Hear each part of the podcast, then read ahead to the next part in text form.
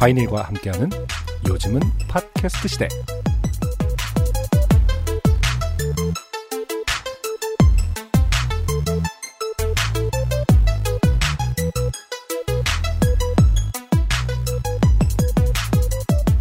지구상의 청취자 여러분, 아, 피곤하고 피곤한 명절이 왔습니다.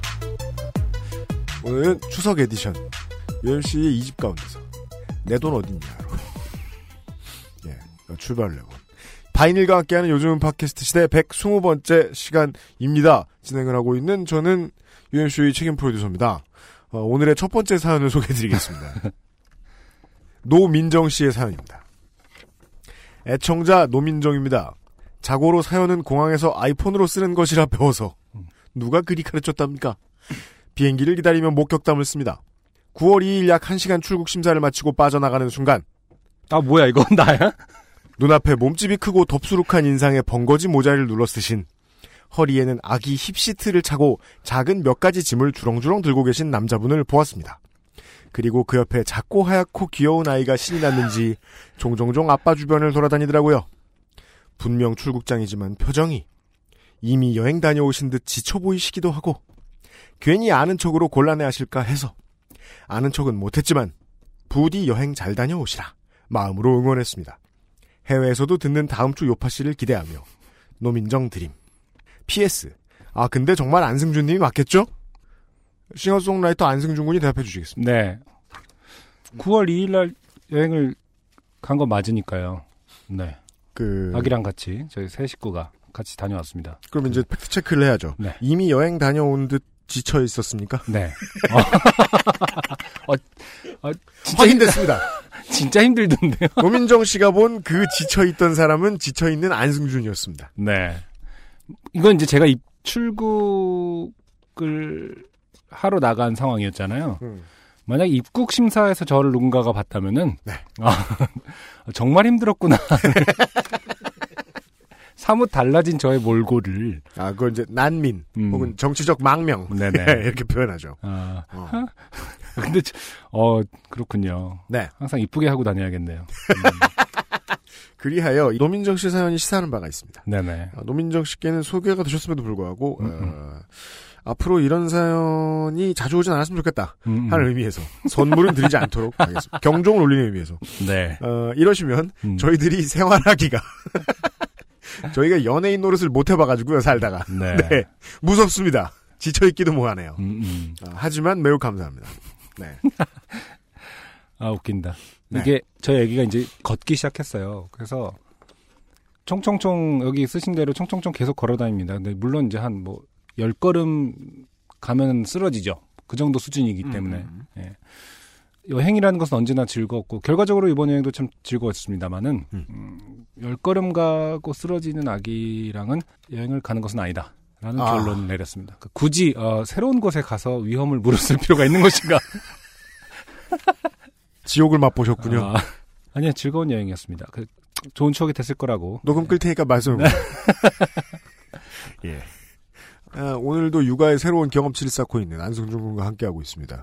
아, 근데 그 시그널 뮤직이 바뀌면은, 네. 어, 바뀌었다고 얘기를 좀 해주고, 아? 어떤 컨셉으로 했으면 좋겠다고 얘기를 해줬으면 좋겠어요. 그, 아, 쭌쭌쭌 나오는데, 뭘 어떻게 해야 될지. 물론 노래를 들려드릴 수도 있는데, 안승준 군 이걸 할 수 있을 거라는 생각은 안 했어요.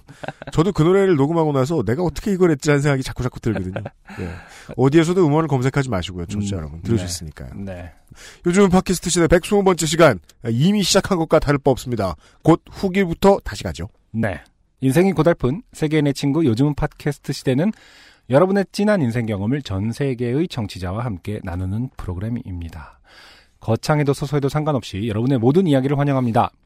공정한 시스템, 새로운 대안, 모바일 음악 플랫폼, 바이닐과 함께하는 요즘은 팟캐스트 시대의 이메일 xsfm25 골뱅이 gmail.com 조땜이 묻어나는 편지 담당자 앞으로 당신의 이야기를 보내주세요. 사연이 채택되신 분들께는 매주 커피 아르케에서 아르케 더치커피 주식회사 빅그린에서 맘메이드 세제, 바이닐에서 바이닐 로고가 새겨진 스마트폰 거치대 아이링을 퓨어체크 비어앤옵스 코스메틱에서 샤워젤 그리고 컨디셔너 세트를 미로객잔에서 두 명이 가면 1박, 한 명이 가면 2박, 미로객잔 숙박권을 미르 테크놀로지에서 블랙박스 M8을 선물로 보내드립니다. 아 이게 헷갈리기 좋네요. 음, 음. 요즘은 팟캐스트 시대는 공정한 시스템 새로운 대안 모바일 음악 플랫폼 바이닐 하늘하늘 daily look 마스에르 콩보다 편안해서 마음이 콩닥콩닥 XSFM을 이겨라 방탈출 카페 오픈더도어 홍대점에서 도와주고 있습니다.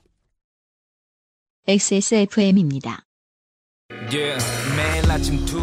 제리 케이입니다. 지금 듣고 계신 곡은 한국 사회가 잃어버린 노동의 가치를 다루고 있는 곡인 콜센터입니다. 한국은 뮤지션들의 노동의 가치 역시 실종된 상태입니다. 한 곡 스트리밍에 받는 돈 최저 2.4원. 뮤지션의 삶을 쏟아부은 listener의 삶을 형성하는 음악. 그 가치를 인정하는 곳은 없을까요? 바이닐 뿐입니다. 뮤지션의 수익을 줄이며 만드는 묶음 상품이 없는 바이닐. 국내 대형 음원 업체들은 결코 따라올 수 없는 최고 74%의 아티스트 수익 배분율. 바이닐에서 음악을 들으신다고요? 뮤지션과 소비자가 함께 행복한 세상에 투자하고 계신 겁니다. 공정한 시스템, 새로운 대안, 바이닐과 함께하세요.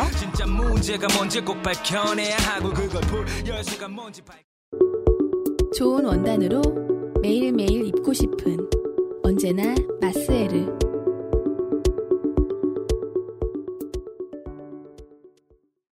저희들 때문에 휴가가 다가오고 있음에도 곡을 고르느라 여점이 없으신 아, 차대리가 오늘도 수고를 해주셨고요. 네. 후기가 있는데요. 음, 화장실 문고리 사이로도 신선한 공기가 들어올 수 있다는 것을 알려주신 네. 이형진 씨의 후기예요. 네. 네. 단란한 가정의 이형진 씨. 네. 사건이 있은 후 저희 집 화장실 손잡이는 기존의 동그란 걸 돌리는 방식에서 기다란 걸 내리는 방식으로 바뀌었습니다. 그렇게 바꾸고 나면 좀 편합니다. 네. 그러면 좀 덜 잠기나? 그건 모르겠는데 저는 동그란 거보단 마음 편해요. 네. 음. 그리고 화장실 안에는 적당한 사이즈의 드라이버가 비치됐습니다. 그렇습니다. 영원히 쓸 일은 없겠지만 있는 음. 게 좋습니다. 근데 여기서 살짝 좋게 된 게 기존의 동그란 손잡이일 때는 열지 못해 들어가지 못했던 쌍둥이 딸들이 아, 아, 저도 이 부분을 딱 생각했거든요. 아 눈빛이 그것이었군요. 이렇게 땡기는 게 애기들이 있는 편해, 집에서는 편해해요. 네. 어, 그래서 무슨 일이 일어날지 모르겠다. 그렇죠. 음. 그러니까 쌍둥이 딸들이 현재는 기다란 손잡이를 낑낑거리며 잡아 내려서 그렇죠. 화장실 변기물에 접근하려고 한다는 겁니다. 그걸 그렇죠. 왜 좋아하는 거예요? 네. 아니 그걸 왜 좋아하는 거예요? 어, 자기네들 입장에서 그 기- 귀여운 우물이 있는데 싫어할 리가 있겠습니까? 네. 귀엽긴 하죠. 네. 네. 음. 사이즈가 딱 자기들 사이즈인데. 아 그러네요. 네. 음. 조만간 다시 바꿔야 되지 않을까 싶습니다. 아 안타깝습니다. 아, 하여튼 뽑아주시고 재밌게 읽어주셔서 다시 한번 감사드립니다. 오늘은 제 사연이 나왔던지라 요파 씨부터 다 듣고 후기 남깁니다. 음. PS 아이들 동요 중에 텔레비전에 내가 나오는 동요가 있습니다. 아, 네, 그렇죠. 네, 근데 내가 나오면 정말 좋겠네, 정말 좋겠네 하는 가사가 있는데 언젠가부터 그 좋음이 좋음으로 안 들리네요. 네. 네, 열심히 들어주셔서 감사합니다. 네, 음, 그렇죠. 사실은 이런 맥락에서는 어떤 그 미디어론, 그러니까 사회학적 접근에 네. 아주 그- 정확한 지적일 수도 있죠. 텔레비전에 내가 나오면 정말 좋게 된, 겠네. 네. 그러니까 대중매체가 콘텐츠를 어떤 어, 소비하는 요즘에 예. 아, 하는 그런 행태를 비판하는 어떤 가사다. 아 옐로우 저널리즘이라든가. 그렇죠. 예. 종편 뭐 이런 거에서 어, 내가 나오면 정말 좋게 되겠네. abusing 기사 등등. 아 현세태를 예 네. 비판하는 몇십 년 전에 이미 그렇습니다. 아. 예. 비판한 것이었다. 그리고요. 아 땡땡 우 씨가 음. 예 사연을 보내주셨던 분은 아니지만 XSFM에 있어서 매우 중요한 분이셨어요. 네네. 보시죠. 음. 안녕하세요. 이번 요파시 119회 사연 중 카약 타고 돌고래 보러 가셨다가 정말 좋게 되실 뻔한 사연 듣고 이렇게 메일 드립니다. 네. 저는 UMC님의 방송의 인트로에서 종종 언급하시는 밤섬 앞에서 딩기 타는 사람 중에 하나입니다. 아, 어. 이 중에도 있었어요. 물론 그 저희들이 제일 많이 보는 분은 네. 그 저 수상 스키 타는 분이긴 한데요. 네네. 딩기도 가끔 보입니다. 네. 어릴 때 바닷가에 살며 오랜 시간 딩기를 탔고 이후 사람들에게 딩기 가르치는 일도 해보다가 현재는 취미로만 즐기고 있습니다. 네. 해상에서 위험한 사고들을 직간접적으로 종종 경험해본 제게는 이번 회에 사연을 듣는 것이 내내 정말 공포스러웠습니다. 음. 사연 주신 분과 남편께서 무사히 돌아오셔서 정말 다행입니다. 네. 큰 고생을 하셨지만 그렇게 돌아오신 것 자체가 정말 큰 행운입니다. 그쵸. 당시의 기상과 바다, 지형이 정확히 어떠했는지는 알 수 없지만 음. 사연만 들어보면 대단히 위험한 상황이었던 것 같습니다. 네. 제가 이해한 것이 맞다면 사연 주신 분께서는 1. 주변 해안 및 해역에 대한 사전 지식이 부족한 상태였으며 음. 2. 다양한 해상 환경에 대한 대처 방법을 숙지하지 않으신 상태로 3. 잘 다루지 못하는 기구를 탑승하신 것으로 보이며 4.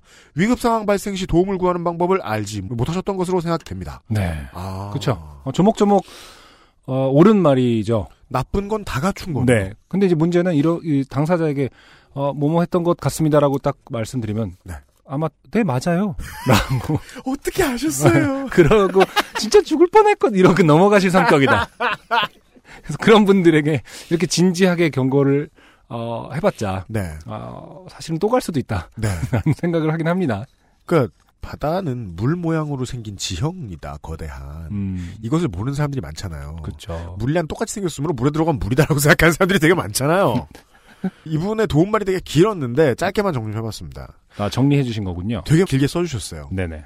목적지를 잃은 경우 육상이라면 자리에 머물 수도 도움을 청할 수도 있지만 해상에서는 파도 조류 등의 영향으로 인해 시간이 지남에 따라 뭐 점점 목적지에서 멀어져 조난당할 가능성이 높습니다. 음. 암초 및 주변 지형은 날카롭고 미끄러운 돌들로 이루어져 있기에 타고 있는 배나 신체에 큰 위협이 됩니다. 아. 더불어 암초에 부딪혀 깨지는 파도들로 인해 위험이 더더욱 커집니다. 음. 암초는 반드시 크게 피해 돌아가시는 것이 맞습니다. 네네. 물론 그 뒤에 이제 계속 탓해 주셨어요. 음. 예. 바다에서는 프로 딩기 선수도 사고를 당하고 수십 년간 바다에서 살아온 어부들도 사고를 당합니다. 그쵸. 익숙한 사람에게도 위험한 곳이며 때로는 자신의 능력과 무관하게 좋게 됨을 당하는 곳이 바다입니다. 즐거운 경험을 위해 바다를 찾으시는 분들이 더 안전한 환경에서의 체험을 위해 조금만 더 신경을 써주시면 좋을 것 같습니다. 네네. 네, 아 땡땡우 씨 매우 고맙습니다. 네. 네, 음. 이 후기를 듣고 제가 처음 생각이 났어요. 음. 이게 우리가 이제 요파시 한 지 오래되다 보니까 어떤 분들이 말이에요. 음. 상황이 상당히 이런 막 안 좋은 일이 생겼어요. 막 조난을 당할 위기 생겼어요. 그런 다음에 이제 뭐 배 위에서 아 이것은 사연을 써야겠다. 음. 막 신나하고 있다가 영원히 조난 당하게 돼서 그쵸. 윌슨과 놀고 있을 수도 있어요. 네. 예.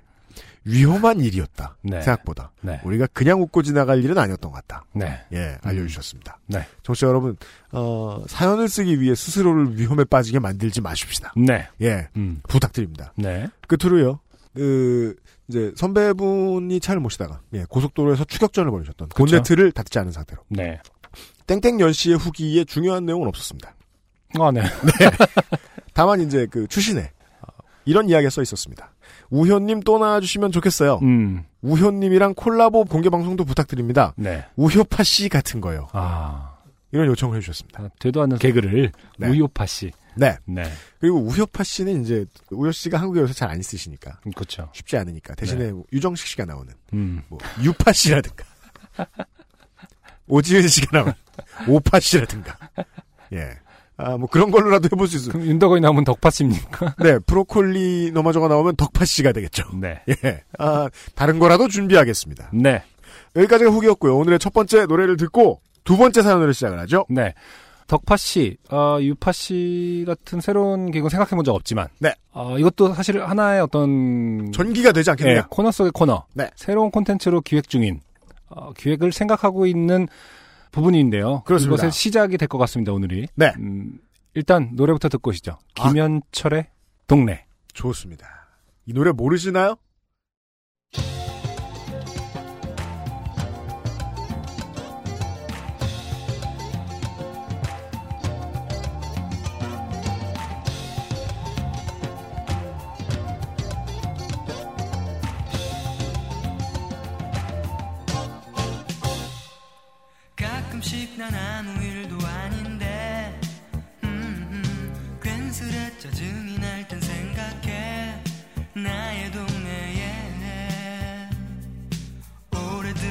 들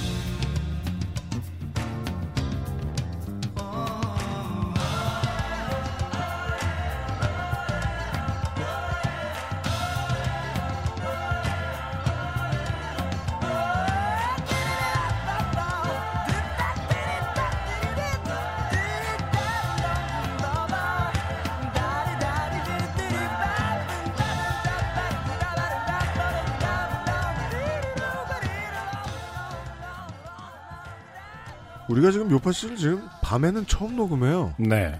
아, 아주 잘 어울리는 노래가 나왔습니다. 그리고 제가 기억컨대 네. 채널이 요파 씨에서 나온 가장 오래된 곡입니다. 그렇죠. 네. 어, 말씀하신 대로 오래된 곡입니다. 오래된 곡들을 소개하는 코너를 저희들이 해보려고 어, 네. 10분 우리- 전에 얘기했습니다. 네. 어, 뭐 옛날부터 사실 얘기했던 부분이고 특히 맞아요. 바이닐에서 네.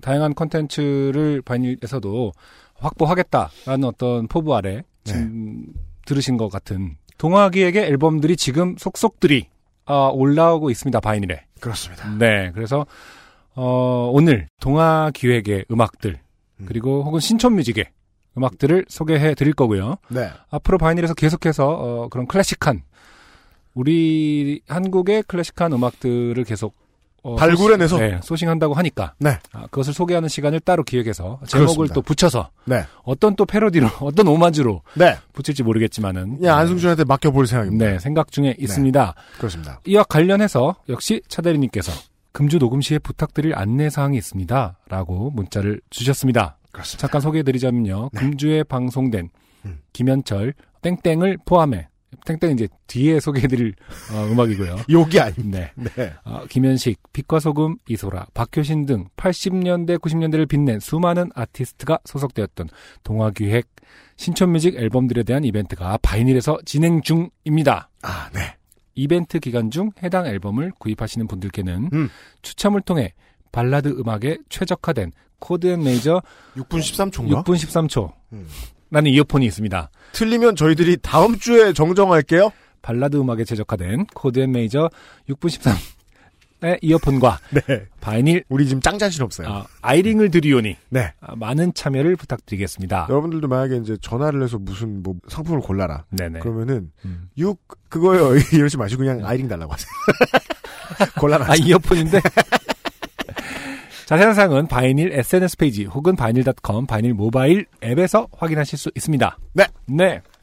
말씀드렸다시피 동화기획의 앨범들이 어, 많이 올라와 있어요. 네. 뭐 이소라 씨의 앨범, 뭐 빛과 소금이라든지 음. 김현식 씨 앨범도 이제 곧 올라온다고 하는데 어, 저는 그 중에서 이제 고르시면 됩니다라고 이제 어, 차대리님께서 말씀해 주셨는데 저는 조금의 망설임도 없이 사실은 김현철 씨를 제일 좋아하기 때문에 동화기획 위션 중에 사실은 동화기획의 위션들 중에 음. 뭐 제일 레전더리 한 분은 김현식 씨겠죠. 유지아 씨, 유지아 씨가 더, 그러니까 그 80년대의 가요를 사랑했던 사람들에게 네. 동아기획의 존재를 가수 하나로 정리하는 건 우리- 말도 안 돼요. 네네.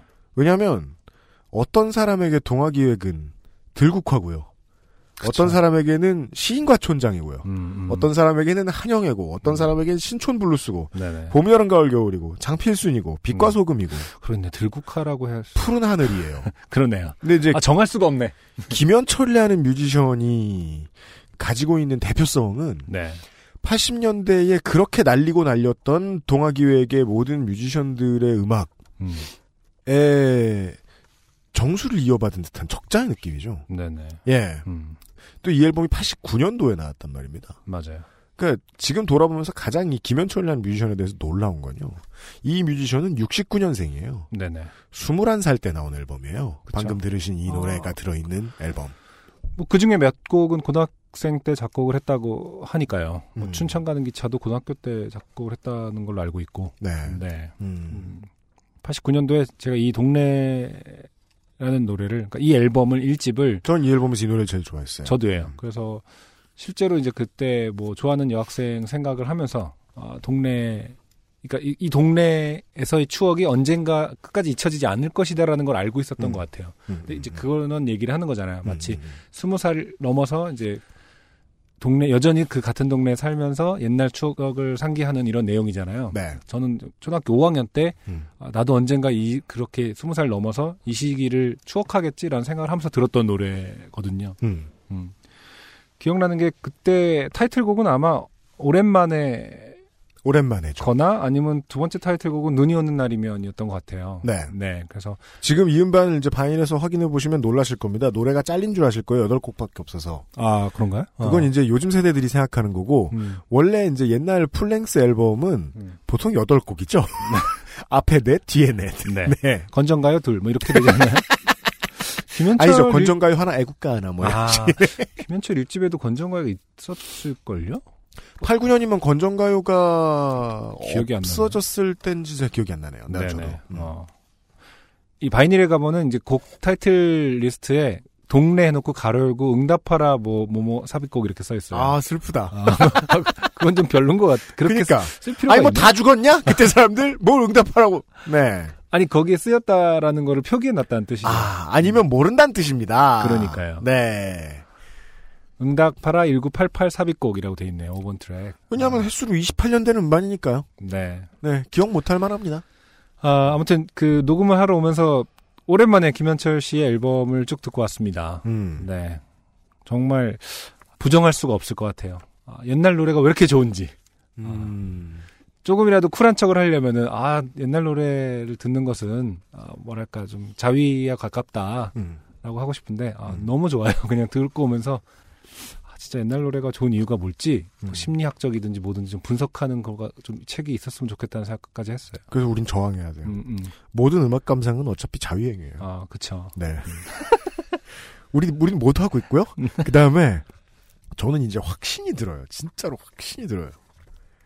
대부분의 사람들은 자기 감수성으로 좋아하는 음악을 확 빨아들일 수 있는 유통기한 같은 게 있는 것 같아요. 음. 소비자로서의 유통기한. 아 네. 음.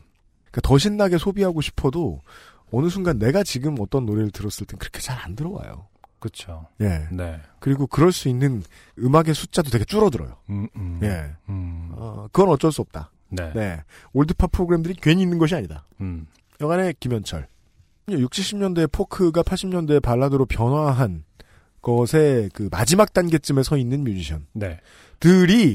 지금 예능계를 주름 잡고 있죠. 대한민국에서는. 그렇네요. 왜냐면 아. 그 당시에 이제 김현철 씨는 1집의 성공 이후에 2집이 별 반응이 없었어요. 그리고 3집 달의 몰락으로 롱런을 걷게 됩니다. 그랬나요? 그- 네. 그쵸. 이 집이 이제 아마 중간에 교통사고가 크게 있으셨고, 그렇죠. 네, 있었고, 음. 네, 그래서 어떤 후유증 끝에 이 집을 발표하셨는데, 그게 이제 뭐 32도씨 여름이었나요? 맞습니다. 까만 치마를 입고. 그래서 이제 네, 그, 그 다음에 나온 3집 그 횡계에서 돌아오는 저녁 음, 음반에서 달의 몰락이 너무 크게 히트를 하죠. 네. 예. 음, 그 다음에 이제 그 당시에 한국 뮤지션들이 대히트곡이 나오면 가는 곳이 있습니다. 네. 라디오 방송국입니다. 아, DJ. 예. 그쵸. 그때 아마 윤종신 씨나 유영석 씨 같은 분들도 DJ를 하고 있었을 거예요. 네. 네. 음. 어, 그때 그렇게 이제 주름 잡던 발라드의 후예들이, 음. 젊은 발라드의 후예들이 지금 TV에서 자꾸 보인다. 예. 뭐 이분들이 TV에서 보이는 거는 어떤 분들은 뭐 슬프다고 할 수 있을지 모르지만 저는 뭐 계속 보는 거는 어쨌든 좋고요. 다만 안타까운 것은 동아기획 같이 어떤 한큰 획을 그은 레이블이 네. 지금은 이제 흔적을 찾을 수 없다. 그렇습니다. 아마 김영 대표님이 계속 하고는 계신 것 같은데 음. 활동을 안 하시는 그러니까 말 음. 그대로 뭐 폐업 선언을 했다 이런 거는 아닐 걸로 알고 있거든요. 음. 그렇지만 이제 활동을 안 하시니까 사실은 유명무실한 상태인데 음. 저는 좀 그런 것이 슬픈 것 같아요. 음. 네. 이 정도로 큰 어, 획을 그은 레이블은 어떤 음. 형태로든 좀더 건승을 하고 있어야 되는 것이 아닌가 네. 생각을 하고요. 뭐 그런 의미에서 계속 뭐 이렇게 소개하는 것이 어떻게 보면 고리타분할 수도 있겠습니다만 어디선가는 계속 소개하고 어디선가는 음. 그럼요. 얘기하고 있어야 된다고 생각을 합니다. 매우 그렇습니다. 네. 우리가 이제 클래식을 한번 틀어보자! 음. 라고 생각했을 때, 네. 어, 동화기획 못 건져왔으면 크게 속상했을 겁니다. 네. 안 틀은 거하고 다를 바 없었을 거예요. 네. 그 중에 안승준 군이 첫 번째로 골라오신 뮤지션은, 어, 저도 좀 뭐, 맞다. 당연한 선택 맞다. 네. 물론 저는 빛과 소금이었을 거예요. 음. 사람마다 많이 달라서. 네. 네. 그러니까 김현철의 음악을 1집의 동네를 들으셨고요. 1년 중에 가장 고리타분한 시간입니다. 추석. 네. 좋은 선택이에요. 고리타분. 네. 어, 걱정되시나 봐요, 추석. 네. 아, 저 걱정, 예, 많이 되죠. 네. 예. 음. 그, 이런 고리타분한 날에는 고리타분한 구성을 해야 돼요. 네. 좋은 클래식도 듣고, 음. 그 다음에, 어, 교통 장르의 사연들을 많이 준비했습니다. 아, 네. 그 외에는 이제 다른 장르로는 두 번째로 소개되실 땡지숙 씨의 사연이 있는데, 그리고 또 하나 이 가족들이 에, 우르르 어딘가에 몰려가면서 들을 수 있는, 있을 만한 사연들로 오늘 골랐는데, 네. 그 중에는 태교 장르도 있습니다. 어. 보시죠. 네. 너 키울 때 내가 어떻게 좋게 됐다. 이런 얘기를 하기 참 좋은 이야기일 겁니다. 아. 안녕하세요. 요파 씨 애청자 땡 지숙입니다. 음. 오늘 좋게 만든 일이 있어 사연 보냅니다. 네. 의미심장합니다. 어, 주어가 누굴? 없죠. 네, 누구 네. 목적 주어도 목적어가, 없고 주어도 없고 목적어가. 네, 네. 주어는 없을 땐 나예요, 보통. 그렇겠죠. 그죠? 네. 오늘 내가 좋게 만든 세상을 뭐 누구를 생략돼 있어요.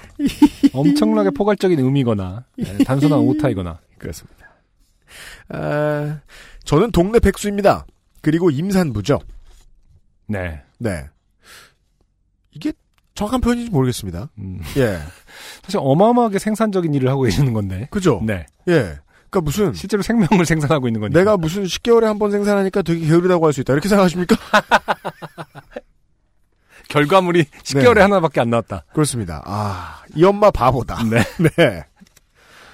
백수답게 집 밖은 거의 나가지 않습니다. 저의 비사회성과 비사교성을 우려한 남편의 강요로 보건소에 태교 교실을 신청하게 되고 말았습니다. 어. 오늘이 첫 강의였습니다. 음. 먼저 아 그렇단 얘기는 아직 태어나지 않으셨어요. 음. 아 그쵸. 네. 먼저 아이의 태명을 묻더군요. 음. 아기의 태명은 금봉이입니다. 네. 이렇게도 짓습니까 요즘? 태명이야 뭐 본인들의 다 사연에 따른 거니까. 아 그래. 네. 네. 어, 보통은 이제 한글 이름으로 태명을 많이 쓰시던데. 음, 뭐 희망이 뭐 대박이 뭐 이렇게, 좀 예. 이렇게 긍정적인 어떤 단어인데 네. 금봉이는 어 나름의 뭐 사연이 있겠죠. 네. 제가 수업에 지각해서 늦게 알았는데 다른 분들의 태명은 세련되셨더군요. 제가 좋아하는 스타일이세요, 땡지숙 씨. 네. 예. 아, 자신감이 없어요, 매사에. 자기 자신을 별로 안 좋아해요. 소망이 튼튼히, 뭐 이런 작고 귀여운 이름들이었습니다. 네. 금봉이, 음. 입에 딱딱 붙고, 한 번 들으면 잊지들 않으시고, 네. 옛 땡고 간장 광고 노래나 개굴개굴 개구리 같은 노래에 넣어 부르기 좋아 사랑하는 이름이었습니다만, 네네. 불리는 사람의 입장에선 좀 부끄러울 수 있겠다는 생각이 오늘 좀 들더군요. 불리는 사람이라는 것이 이제 뱃속에 있는 아기의 입장을 말씀하시는 거겠죠? 그 생각도 이제까지 안 하셨다는 거죠. 네. 지금 바깥 사람들한테 듣고 처음 알았다는 거죠. 어, 뱃속의 아기가 금봉이 그러면 아, 막 이러면서 부끄러워. 그니까요. 조금 더 웅크리거나 이렇게. 실제 이름은 아이의 입장을 충분히 고려해서 지어야겠다 싶었습니다. 네. 아, 네, 이런 부모님들에 한해서는 이런 생각이 들 경험을 위해서라도 에, 태명을 막 짓는 게 좋을 수도 있겠습니다. 네, 그러네요. 망신을 좀 당해봐야. 예. 수업이 시작하고 강사님은 태교에 대해 말씀하시기 전에 모든 학생들에게 어떤 태교를 해왔는지 질문을 하시더군요. 음. 친숙한 태명 덕분이었던지 제가 처음이었던 것 같습니다. 이렇게 부르니까 되게 웃기는구나. 강사님의 금봉이 어머님. 금봉이 어머님은 어떤 태교를 해왔나요? 네. 라는 갑작스런 질문에 음. 당황한 저는 태교? 음. 내가 여기서 뭐 했지? 그냥 제일 많이 한 거 말하면 되나? 어, 웃긴데, 이거?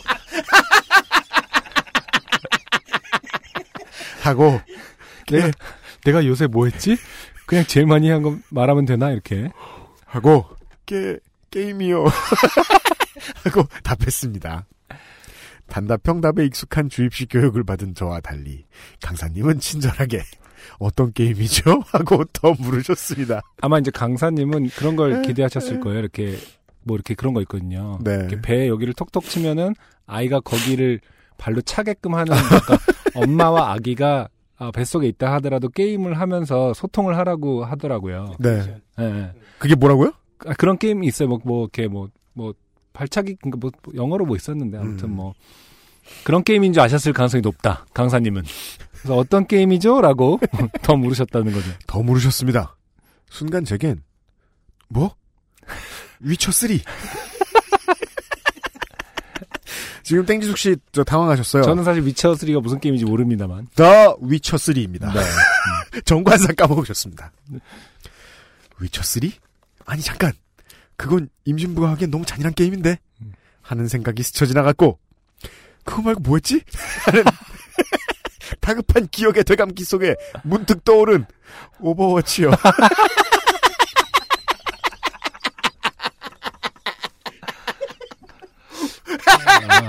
아, 이 사람 너무 마음에 들어요. 저 근데 게임을 잘 몰라서 그러는데 오버워치로 태교를 하면 어떤 영향이 있을 것 같습니까? 이 명사수가 돼요. 아, 그렇군요. 어, 전, 요에 앞에 나와 있는 더 다른 게임을 하면요, 검객이 되거나, 네네. 마법을 부리는데요. 아. 예, 오버워치를 하면 총을 명사- 잘 쏘게 됩니다. 특히 머리를. 자. 마, 많은 분들이 웃으시더군요. 네. 아, 왜 다른 임산부들이 웃으셨는지 아십니까, 땡지숙 씨? 음, 음. 예. 저 사람 롤 하다가 초딩한테 쫓겨났구만, 이러면서. 오버워치로 갈아탔구만, 이러면서 다들 이게 공감한 거예요. 어, 나도 그랬는데, 나도 그랬는데, 이러면서. 아. 자. 차라리 덜 유명한 위쳐3가 나았을까? 하는 생각이 이제야 듭니다. 네. 이후 강사님의 하루에 몇 시간이나 하는가, 음. 절제는 되는가, 절제는 되는 거. 아니 그게 그 굳이 그 이제 강사님께서 그냥 아, 강사님이 여성가족부에서 나왔을 수- 가능성이 높겠네요. 아, 아닌가? 보건복지부에서 나왔을 그- 수도 있겠군요. 아니요 네. 그저 게임에 저 세금을 거두려고 하는 미창과부에서 나왔을 수도 있어요. 절제는 되는가 음. 등등의 걱정 어린 질문에 대답하고 앞으로는 안 하겠다는 약속을 드린 다음에야 아니 뭐 안 하겠다 그래요. 하긴 거기서 시비 붙으면 더 이상해요. 그쵸. 음. 질문은 다음 분으로 넘어가게 됐습니다. 다른 분들은 동화책 읽기, 동요 듣기, 바느질하기 등등을 하시더군요. 왜냐하면 초장에 망신당하는 걸 보고 준비한 거예요. 예. 심지어 제 옆에 분은 수학에 정석을 푸신다고 하셨습니다. 어, 그 옛날 습관처럼 집합까지만. 아, 우리 아이에게 네. 선수학습을 시켜야겠어. 내가 어디까지 했더라? 아, 하다가 수열, 행렬. 방정식에서 포기. 그렇습니다. 네. 그 어머님도 무슨 쌍곡선이나 타원을 하진 않으셨을 거예요. 네. 그래서 제가 다시 질문해달라고 요청해서. 저도 바느질을 한답니다. 라고 대답했지만.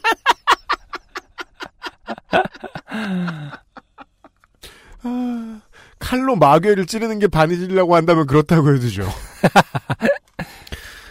임신 중 가장 먹고 싶은 음식에 혼자만 술이라고 대답하는 등. 아.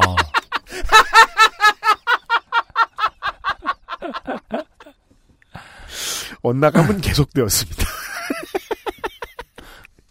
그게 많은 사람들의 공통점 아니겠습니까? 나머지 분들은 계속 이분 이 땡지숙 씨 그러니까 이분이 망하는 걸 보고 네. 다들 지금 도망간 거예요. 아니, 아니 지금 이분 땡지숙 씨 말고 다들 거짓말하는 거 아니에요? 그렇죠. 아니, 저는 만약에 집에 계속 있다 칩시다. 네네. 물론 뭐 한 7, 8개월까지 직장에 나가시는 분들 요즘 정말 많습니다만 만약에 이제 태교를 계속 집에서 하시게 됐다.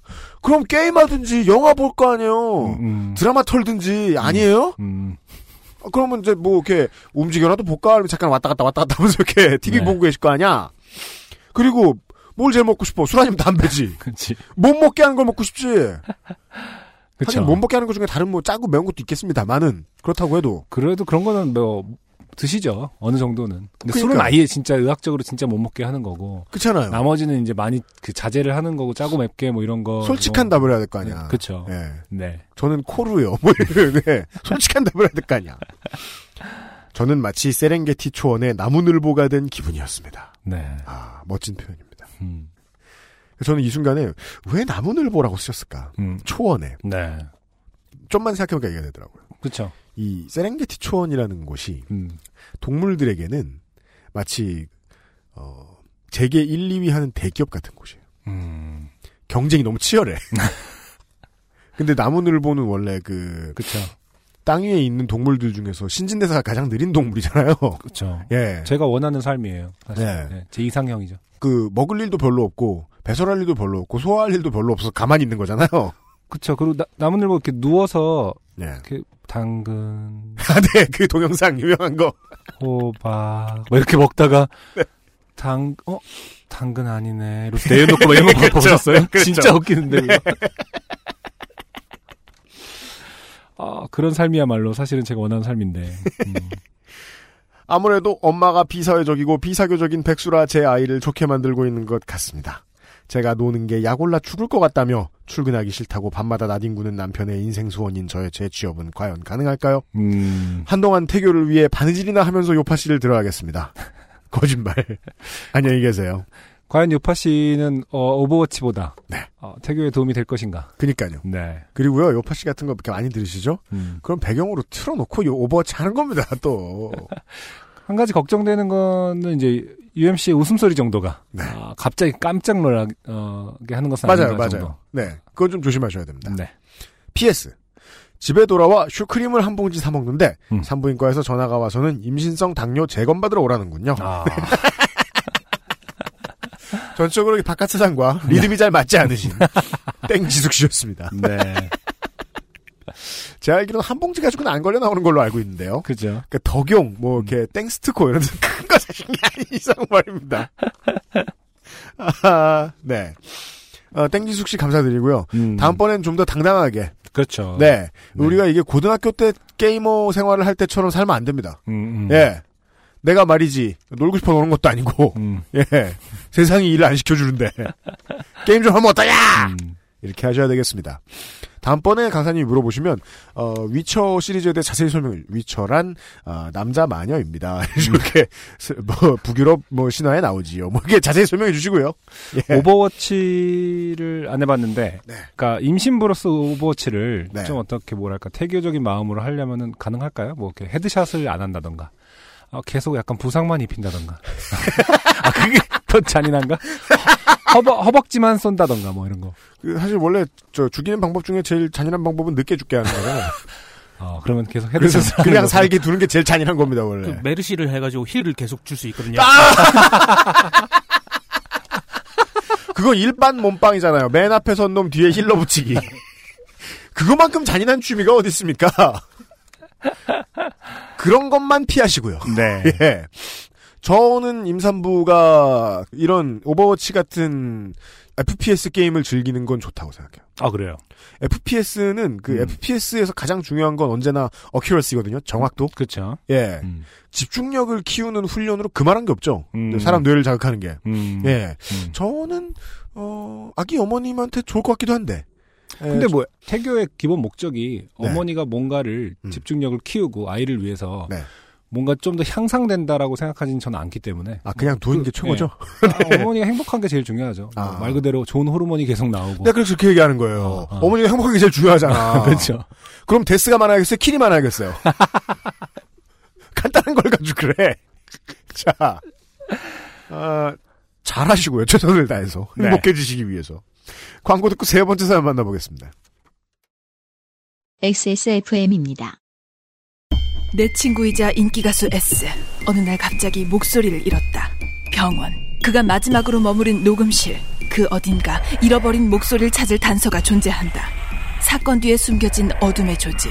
그들은 이제 나를 쫓기 시작하는데 친구의 목소리 그리고 내 목숨을 건 한판 승부. 나는 이 게임에서 이겨야 한다. 마지막 힌트를 줄게. 안녕하세요. 뭔가 맞춘 것 같은데 열리지 않는 이유가 뭐죠? 아, 뭔지 알겠어요. 방탈출 카페 오픈 더 두어 홍대점. 이유식에도 콩닥콩닥콩닥콩닥콩닥콩닥. 샐러드에도 콩닥콩닥콩닥콩닥콩닥콩닥. 선식으로도 콩닥콩닥콩닥콩닥콩닥콩닥. 그냥 먹어도 콩닥콩닥콩닥콩닥콩닥콩닥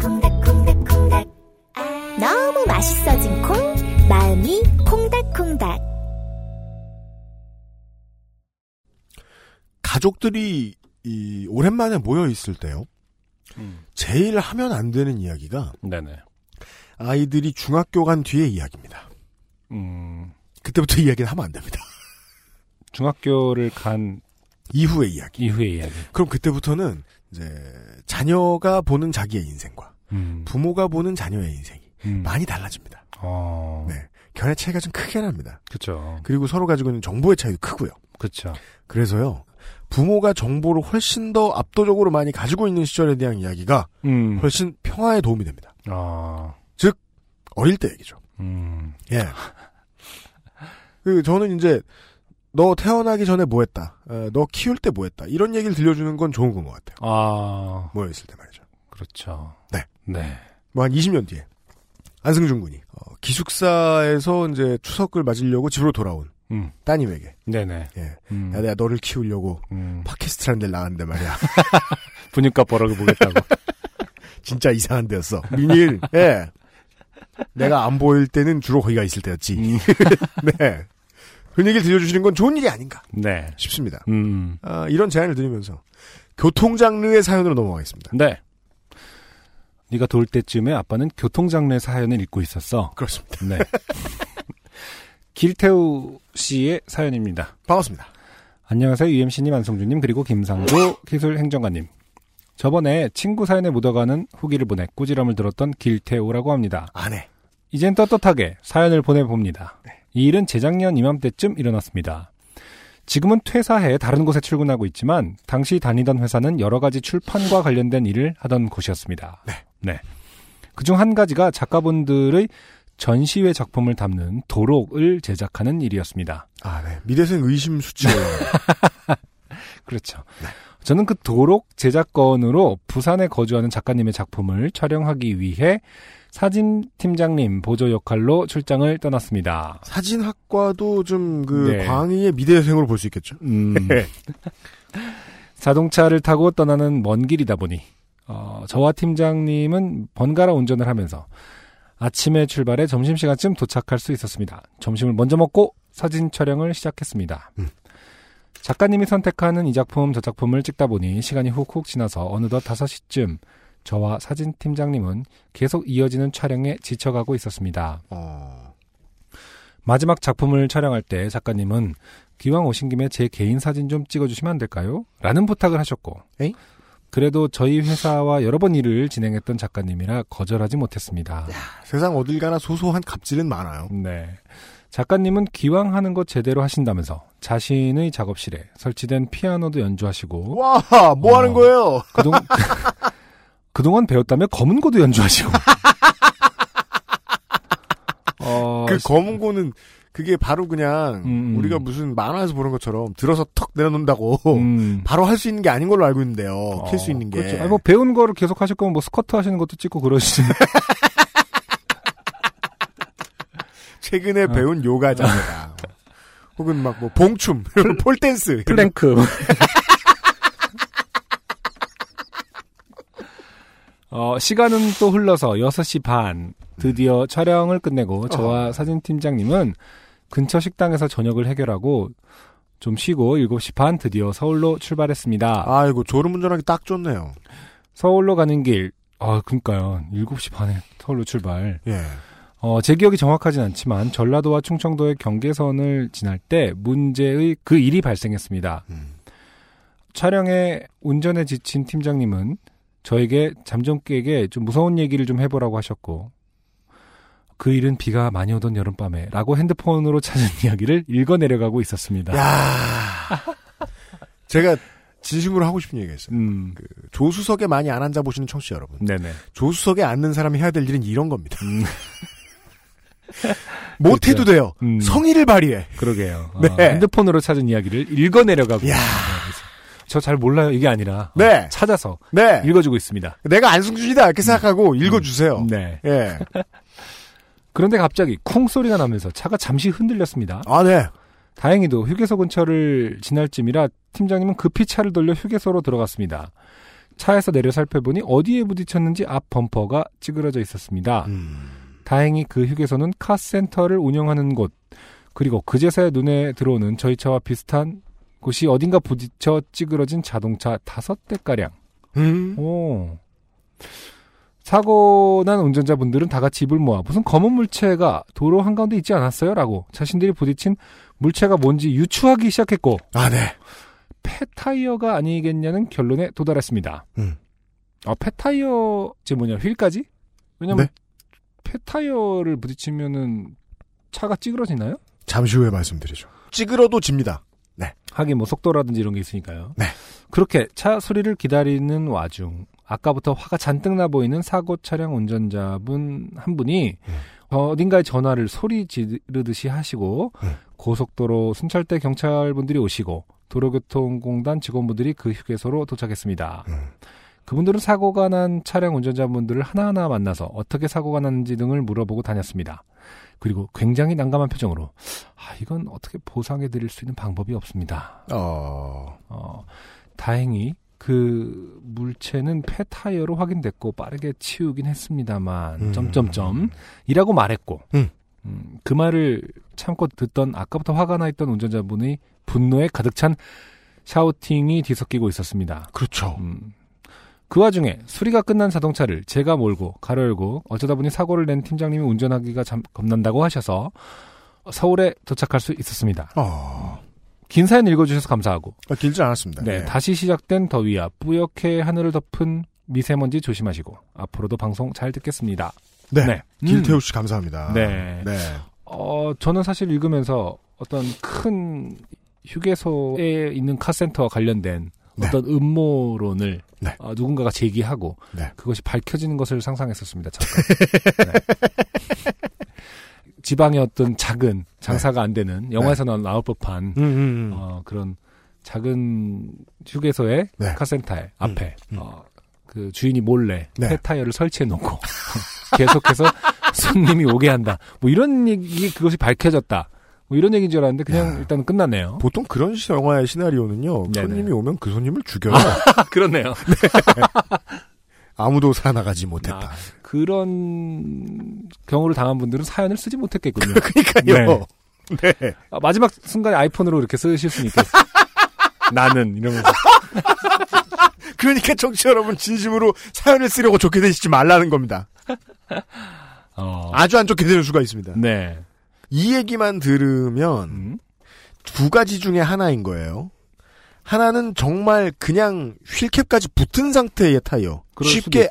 음, 말 그대로 아주 쉽게 축에서 빠져나간 타이어. 그렇죠.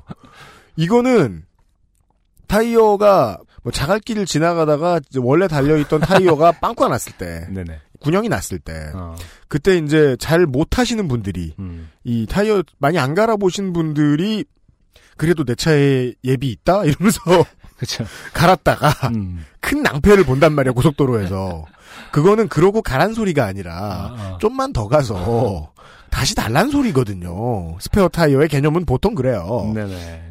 그랬을 때 빠져나온 스페어 타이어일 가능성. 음, 그것도 있고. 네네. 그리고 나머지는 트럭. 음.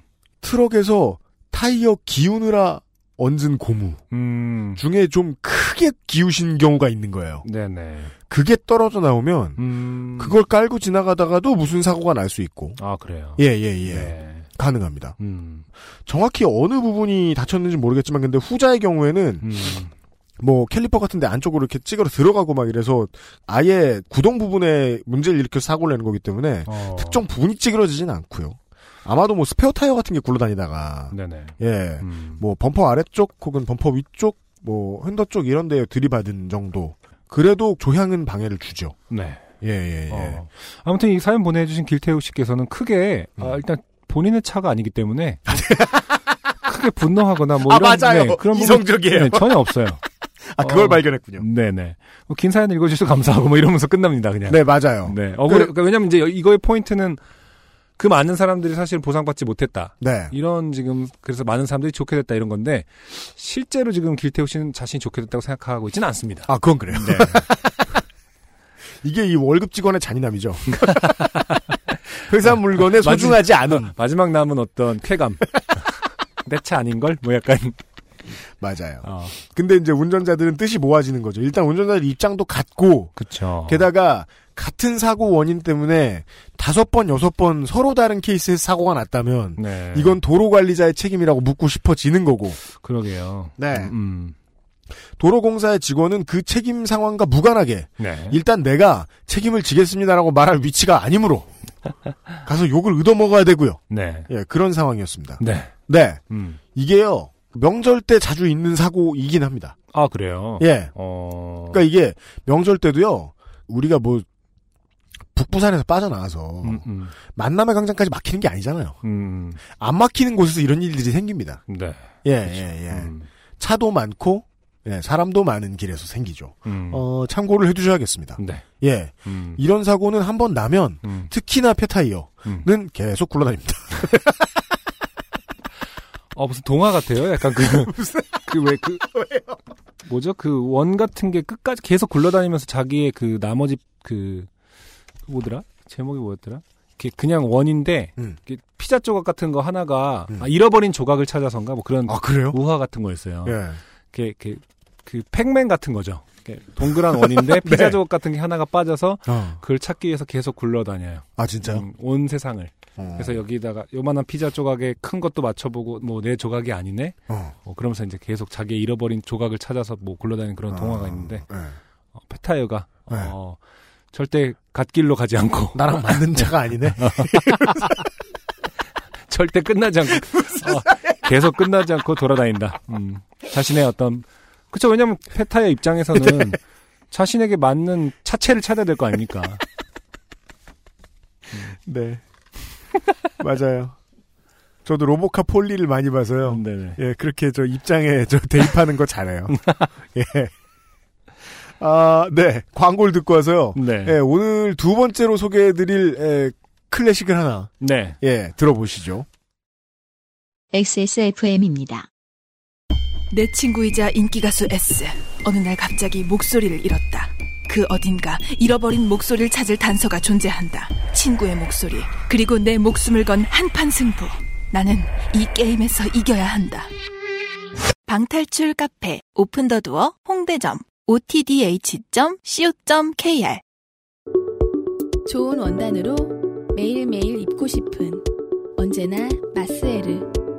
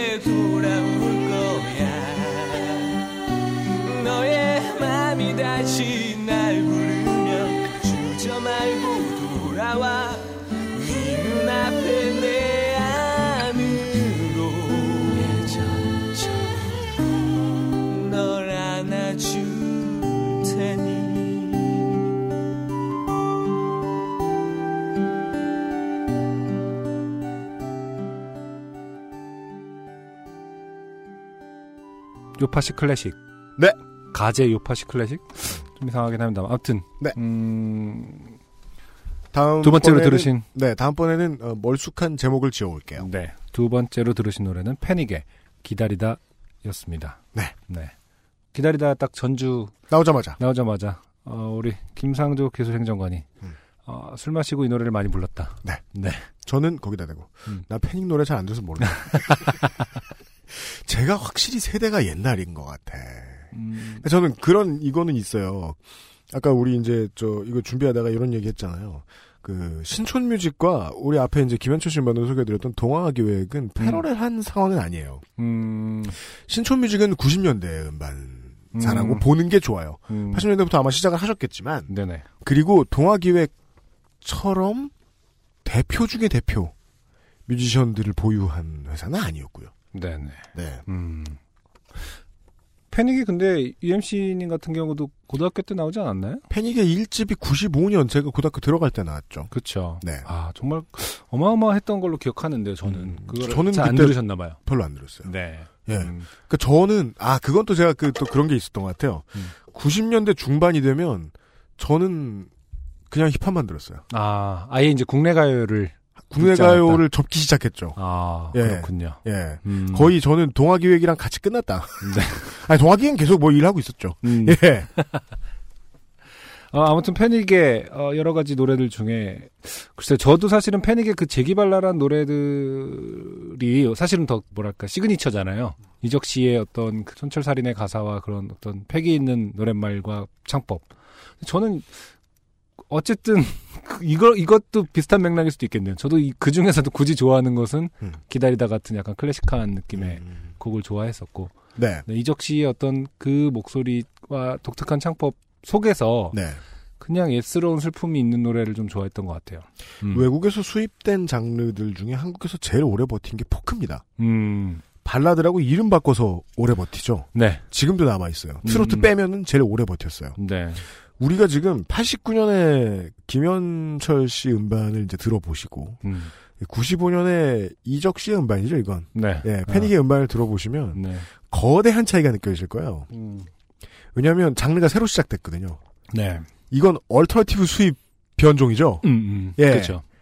그리고 우리가 한국인이 좋아하는 이적 씨 작사 작곡의 패닉 노래들은 그 어, 변형된 alternative가 아니에요. 네. 예. 음. 포크에서 발라드로 변화한 다음에 들어온 우리나라 가요지. 음. 이적 씨가 그런 걸 잘 만들었기 때문에 롱런을 할 수 있었죠. 네. 네. 저는 패닉 관련된 얘기 중에 좀 듣고 멋있다고 생각했던 게 음. 이적 씨가 이제 데모를 들고 존경하던 최성원 씨를 찾아가서 들국화의 네. 최성원 씨 네. 이분은 그 귤 어쩌고 하는 제주도의 그, 그 네, 그 노래 그 노래로 귤도 아니고 분이죠. 낑깡이야. 이 알겠습니다. 아, 귤도 있어요 가사 중에. 네. 낑깡바딜 구고감. 아 그러네요. 감귤이 있네요. 아 죄송합니다. 네. 욕 부분은 어떻게 삭제해 주세요. 나 자신 없었다. 낑깡만 나온 것 같은데.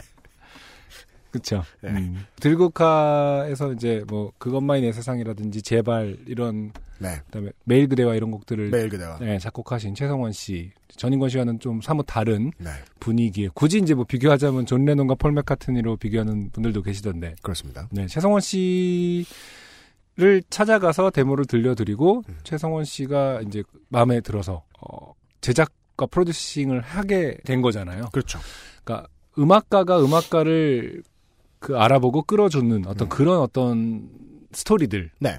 남아 있는 게 네. 전 되게 멋있다고 생각했었거든요. 음. 음, 지금은 뭐 인디 미션은 그런 시스템으로 활동하지도 않을 뿐더러 그래요. 혹은 뭐 제도권 메이저 같은 경우도 음. 전문 제작자가 정확한 손익 분기를 판단하고 뭐 음. 데뷔를 한다던가 연- 오랜 연습생 끝에 뭐를 할 텐데 음. 그때는 딱 어 얘는 된다라는 음. 어떤 그 감과 네. 음, 미션들끼리 통하는 어떤 그런 것으로 음.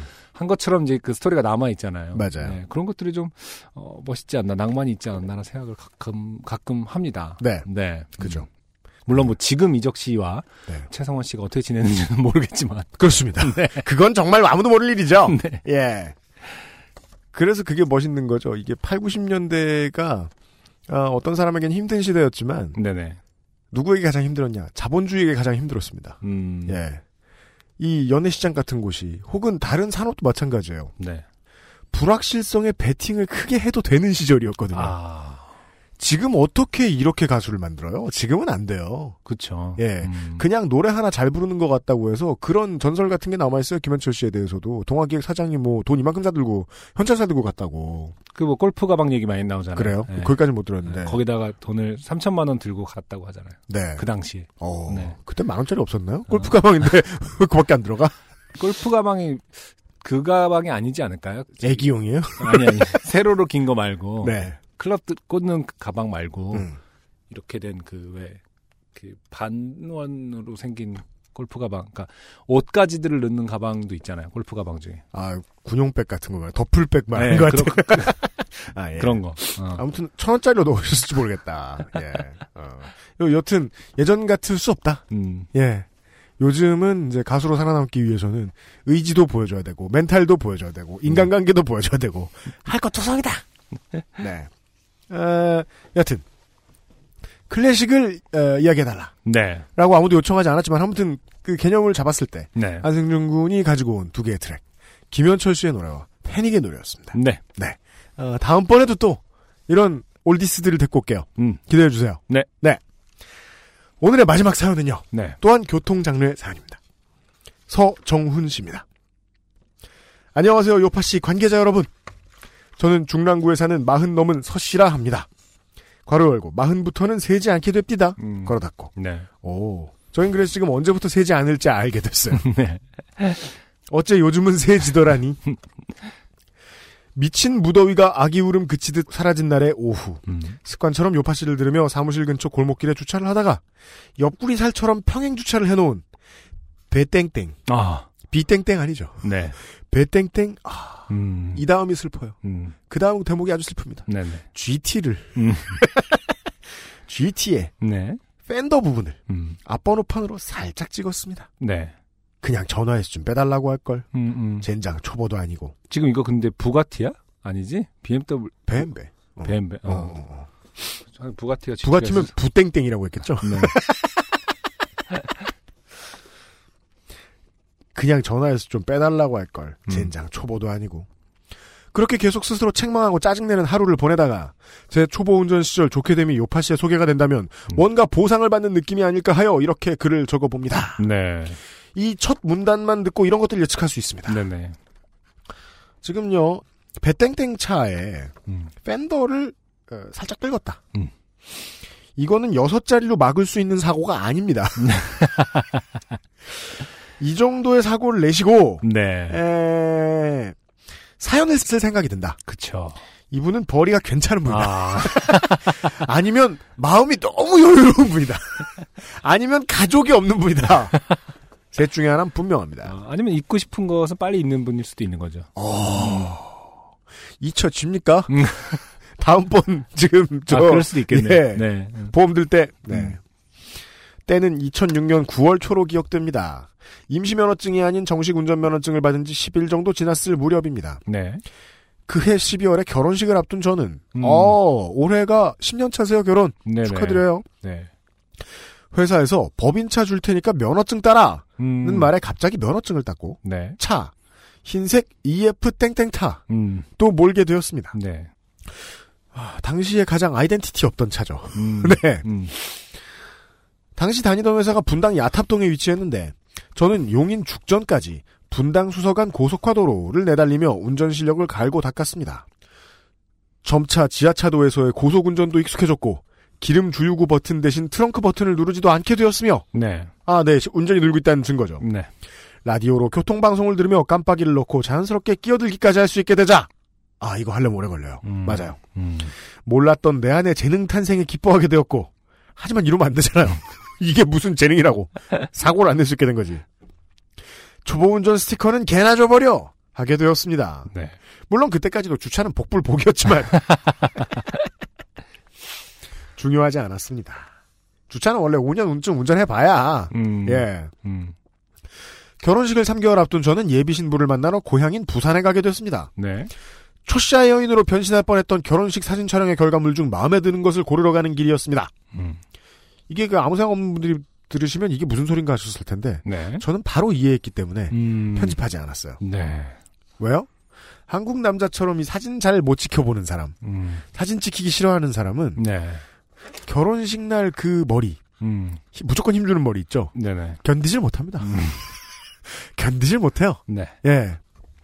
금요일이었는데 사장님이 자리에 안 계신다는 이유로 기쁘고 들뜬 마음에 혼자만 오후 5시쯤 일찍 퇴근하기로 결정했습니다. 음. 회사 주차장엔 여러 사람들이 부산으로 떠나는 저를 배웅하러 나왔습니다. 왜 이렇게 많이들 나오셨지? 음. 너무 설레어서 여기저기 떠들었나 봅니다. 음. 그때 맵피라는 최신 내비게이션 앱이 깔린 PDA인지 포켓 PC인지를 빌려주시던 분이 네. 특별한 말 없이 미소를 보여주었던 것이 기억에 남습니다. 2006년인데 아, PDA. PDA는 좀 전에 사양길을 걷지 않았나? 2006년보단 전에. 그렇습니다. 네. 네. 버리는 걸 주신 것 같아요. 그죠. 여기서 알 수 있죠. 네. 네. 근데 그때만 해도 내비가 좀 귀중품이긴 했어요. 그쵸. 예, 예. 네. 그리고 그중 한 분이 대차다 대차라고 했던 말이 생각납니다. 음. 괄호 열고 대포차를 의미하는 게 아니라 아. 표준어인데 음. 부산에서는 겁이 없다, 용기가 많다, 아. 무책임하다, 아. 그렇지만 좀 멋있다. 뭐 그 정도의 의미입니다. 네. 어려운 단어였네요. 네. 다른 분들이 그 외에도 많은 말씀을 해주었지만 그때도 지금도 기억이 나질 않습니다. 음. 자 이제 모든 게 완벽한 드라이빙이 시작되었습니다. 음. 기름은 다 채웠고 경부고속도로라는 건 분당 수서간 고속화도로가 좀 더 길다고 생각하면 되고 얼마죠? 한, 한 100배쯤인가요? 터널은 지하차도가 좀 더 넓다고 생각하면 될 테고 네. 만약에 길을 잃어도 내비가 있으니 이 또한 다 잘 지나가게 될 것 같았습니다. 어, 아, 그니까, 초보 운전이 처음으로 경부고속도로를 처음부터 끝까지 타는 거 아니에요, 그죠? 그쵸. 예. 음. 그렇게 라디오의 음량을 높이고 콧노래를 부르며 톨게이트를 지났습니다. 네네. 오후에서 저녁으로 넘어가는 황금빛 햇살을 느끼며 조금씩 속도를 올렸습니다. 톨게이트를 지나고 한 30분쯤 지났을 때 내비 화면에 익숙하지 않던 저는 곁눈질로 겨우 화면을 보면서 음? 뭔가 좀 이상하다는 생각을 하다가 네네. 그만 무엇에 홀린 듯이 오른쪽 인터체인지로 빠져서 음. 어떤 톨게이트를 만나게 되었습니다. 아, 서울에서 부산을 가는데 어디선가 빠져야 된다고 생각한 수가 있, 긴 있군요. 대전 가는 쪽으로 빠지고 대구 가는 쪽으로 빠지는데 음. 그건 빠진다고 안 하고 직진이라고도. 그러니까. 아니 진짜 초보가 직진밖에 못해서 네. 부산 간다는 농담 있는 게 괜히 있는 말이 아닌 걸로 알고 있었는데. 일단은 어, 굳이 한번 30분 네. 톨게이트를 최초 톨게이트를 지났으면은 네네. 뭐뭐 동서울이나 음. 뭐 어디 뭐 양재를 빠져 나왔을 텐데. 네. 그리고 나 30분 만에 인터체인지로 나갔으면. 그쵸. 뭐, 뭐 어디서 어, 용인. 아, 집 본인네 집 뭐. 근데 무엇에 홀린 듯이 들어가잖아요. 네. 이분의 말씀에 의하면 무엇에 홀린 듯이 오른쪽 인터체인지로 빠져서 어떤 톨게이트를 만나게 되었다. 그쵸 이렇게 시작하는 대서사시 우리 사일런트 힐이라고요. 영화 보셨습니까? 음, 네. 네. 아 이런 아니야 별거 아니야 침착하자 괜찮아 괜찮아 음. 누구 보는 사람은 없겠지 하는 생각으로 스스로에게 멋쩍은 미소를 보내며 차를 돌려서 나왔던 톨게이트를 통해 다시 고속도로로 올라오게 됐습니다. 네. 내비 좀 잘 만들지 이것들이 음. 경부고속도로는 끝까지 가면 부산이었지만 그래도 약간 거슬렸습니다. 네. 어느새 해가 지고 어두워졌습니다. 인터체인지로 빠지는 똑같은 실수를 반복하지 않기 위해서라도 그리고 양옆 두 개 차선을 신경 쓰는 것보다 오른쪽 차선 하나만 신경 쓰는 게 좋겠다는 판단으로 네. 1차선으로 부산까지 가겠다는 결심을 하게 됐습니다. 아, 휴게소를 안 가겠다는 얘기죠. 음, 그쵸.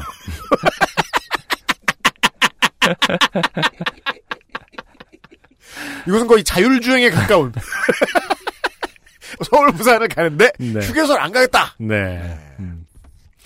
아, 그렇게 1차선으로 멋지게 차선을 옮기고 다른 차들과 속도를 맞추며 달리고 있는데 갑자기 라디오에서 이상한 소리가 나기 시작했습니다. 네. 어? 고장 났나? 안전운전을 위해 슬로모션으로 핸들에서 손을 떼어 라디오 음량을 확 줄였습니다. 네. 이건 이후에 나옵니다만 청취자 여러분들 이미 눈치채셨을 거라고 생각합니다. 음. 경기도를 벗어났다는 뜻이죠?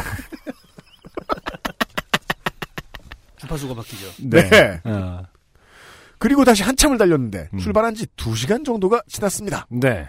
이미 최장 연속 운전 시간 초과! 음. 그때부터였을까요? 상상 속의 하이웨이 드라이빙과는 너무 달라져 있었습니다. 음. 어둠 속의 고속도로는 이상하게 너무 어둡고 음. 커브길의 커브는 너무 심하게 굽어 있었으며 추월하는 차들은 저마다 미친 듯이 지나가고 네. 거기다 무시무시한 트럭들이 옆에서 마구 달리는데 음. 자 이 문장에서 이상한 점들을 짚어드리겠습니다. 네. 고속도로는 시내 도로보다 당연히 어둡습니다. 네. 그쵸. 그리고요 커브길의 커브가 너무 심하게 굽어 있으면 그건 경부고속도로가 아닙니다. 어디 저저 뭐냐 태백산맥 지나가는 국도예요. 그리고요 누가 추월을 해요. 음. 1차선에서 이러면 안 되죠. 그렇죠. 마구 달리는데 음. 부산은 너무 멀어서 존재하지 않는 건 아닐까? 하는 상, 상상 속의 도시. 아 그래서 LA 못 가본 사람들이 LA라고 이름 지은 거예요. 천사들만 산다고 하는 생각이 조금씩 들었습니다. 이병 마로봉 때였나? 새벽에 야간 근무 나가려다가 헬멧을 떨어뜨려 자고 있던 고참 머리를 맞추고 어둠 속으로 숨었을 때보다 더 긴장이 되었습니다.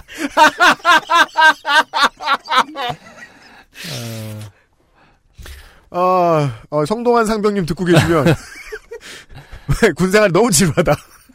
한 번만 해보세요. 걸리든 안 걸리든 너무 재밌을 겁니다. 아, 더 긴장됐습니다. 태어나 처음으로 손에서 흐르는 땀이 멈추지 않는 것을 경험하며 네. 슬로우 모션으로 두 손바닥을 번갈아 무릎에 올려 닦으며 뭔가 크게 잘못되었음을 몸이 먼저 알아채고 있었습니다. 특히 왼쪽으로 굽은 커브길에서 묵직한 소음을 내며 대형 트럭들이 오른쪽 옆으로 스쳐 지나갈 때면 네. 여러분 잘 들으십시오. 스쳐 지나갔대요. 네. 지금 차가 안 막히는 경부고속도로 1차선에서 100km 이하로 달리고 있는 겁니다. 그렇죠. 이게 무슨 의미? 저는 이걸 범법으로 해야 된다고 생각하는 사람이에요. 자, 지나갈 때면 갤러그 게임에서 거미같이 생긴 녀석이 이상한 광선을 발사해 우주선을 빙글빙글 빨아들이는 듯한 느낌처럼 네. 제 차가 그 트럭의 커다란 바퀴 사이로 빨려 들어가는 듯한 착각과 환각에 빠지게 되었습니다. 어. 그리고 오른쪽으로 굽은 커브길에서는 제 차가 금방이라도 왼쪽 가드레일을 들이받고 전복될 것만 같았습니다. 네. 정신 차리자 이러다 죽는다 죽는다. 음, 1차선에 갇혀버린 저는 숨쉬는 것도 괴로워지기 시작했습니다. 음. 네. 초보 때를 기억하건대 음. 아주 아주 리얼하게 표현을 잘해주고 계세요. 음, 네네. 네. 음. 온갖 종류의 트럭들이 옆을 지날 때마다 심장이 터질 것 같았습니다. 네. 네, 계속 서행하고 있죠. 저는 이 상황을 잠시라도 벗어나기 위해 용기를 내어 라디오 볼륨을 다시 높였습니다. 그럼 어떻게 되죠? 지, 지, 지, 지, 지, 지, 음, 지. 커져버린 라디오 소음이 차 안에 가득했고, 또다시 커다란 바퀴의 트럭들이 다가오는 공포란 정말, 음. 이건 현실이 아니야, 게임이야. 그냥 이 게임의 전원 스위치를 꺼버리고 좀만 쉬었다가 다시 하면 될 거야. 네. 공포에 질린 저의 자아가 뒷좌석에서 속삭였습니다. 그러다가 반쯤 넋이 나간 또 다른 자아는 조수석 위쯤에서 음. 운전하고 있는 저를 내려다보며 네. 그래도 아직 결혼을 안 해 다행이지 않냐? 과분 만들 일도 없고 하는 것이었습니다. 네. 멈출 수도 달릴 수도 없는 공포란 아. 설마 멈춰있던 건 아닙니까? 뭔가 죽을 것 같으면서도 비현실적이었습니다. 네. 사람들이 흔히 죽음을 눈앞에 두는 경험을 하게 되면 과거의 일들이 파노라마처럼 펼쳐진다고 하는데 음. 저는 그런 파노라마 대신 옛날 일 하나가 또렷이 떠올랐습니다. 네. 10살 무렵 놀러 갔던 시골 할머니 댁 액자식 구성이 나왔어요. 10살 무렵 놀러 갔던 시골 할머니 댁에서 친척 형들과 함께 계곡으로 갔다가 물속에 빠졌는데 어. 다들 장난인 줄 알고 웃으면서 구해주지 않아서 마지막으로 있는 힘을 다해 무리로 솟구쳐 친척 형들에게 욕을 했던 기억이었습니다. 아. 그 죽기 전엔 좀 평화를 얻어야 되는데 그러니까요. 세상이 미워지면 어떡합니까? 안 죽을 일이었다는 뜻이겠죠. 아, 네, 네, 그렇게 쓰, 네, 그게 제일 좋은 결론입니다. 시간은 가장 훌륭한 선생이다. 음. 하지만 그의 제자들은 모두 죽었다. 음. 이런 명언이 있는 것처럼 아, 이런 얘기가 있어요? 몰라요. 어. 근데 맞는 말 같네요. 그러네요. 어, 그렇게 온몸에 식은땀이 흐른 채로 시간이 흘러갔습니다. 정신을 차리기 위해 켜놓은 라디오 소음은 주술처럼 차 안에 가득 퍼져 있었고 아, 근데 이분 지금 뭐 한 십몇 년 전 얘기를 네. 정말 기억력이 어, 네. 대단하세요. 정말 네. 정말 힘들었나 봐요. 그전 여기까지만 세포 읽고 하나하나의 그 감정들을 예. 묘사하고 있어요. 여기까지만 읽고 다시 쓰고자 해서 같은 경험을 해도 초보 못 써- 운전자일 때 경험은 이, 이, 이, 런 표현은 안 나옵니다. 그러니까요. 지금 읽다가 이게 이분이 지금 최근에 겪은 일이라고 제가 착각했는데 아닌 거잖아요. 빠져들고 있어요, 저는. 네네. 자, 심지어 그 2006년경의 EF 땡땡타의 모습까지 저는 떠올라요. 보통 옵션으로 했으면 아마 가죽이 아니었을 거예요, 시트가. 땀으로 흥건합니다. 자. 그 속에서 저는 휴게소 한 번을 들리지 못했으나 전혀 피곤함을 느끼지도 않고 있었습니다. 그쵸. 특히 이분은 뭐, 예, 이런 네. 경우는 소변을 안 봐도 될 거예요. 예. 땀이 이분은- 워낙 많이 흘렀기 때문에. 아! 어떤 분들은 그걸 잘 모르세요? 음. 땀을 많이 흘리면 네. 화장실 갈 일이 적어진다. 이걸 잘 모르세요? 네네. 아, 네. 하, 저는 그래서 이분이 왜 화- 휴게소에 안 가시나. 나무 늘보인가. 이렇게 생각했는데. 아, 아니었어요. 네. 공포와 환상 속에서 어느새 만덕 터널을 빠져나오고 있는 저는, 네. 네, 제 기억이 맞아요. 음. 여기는 부산입니다. 맞아요. 만덕 터널, 물론 부산 시내는 아니지만. 네. 그쵸. 그러니까 그 딱 진입해서. 위쪽에서 부산 들어오는 네, 곳입니다. 맞아요. 네. 만덕 터널을 빠져나오고 있는 저는 알 수 없는 작은 웃음소리가 제 입에서 새어나오는 것을 경험했습니다. 네. 그리고 그제서야 라디오 주파수는 지역마다 다르고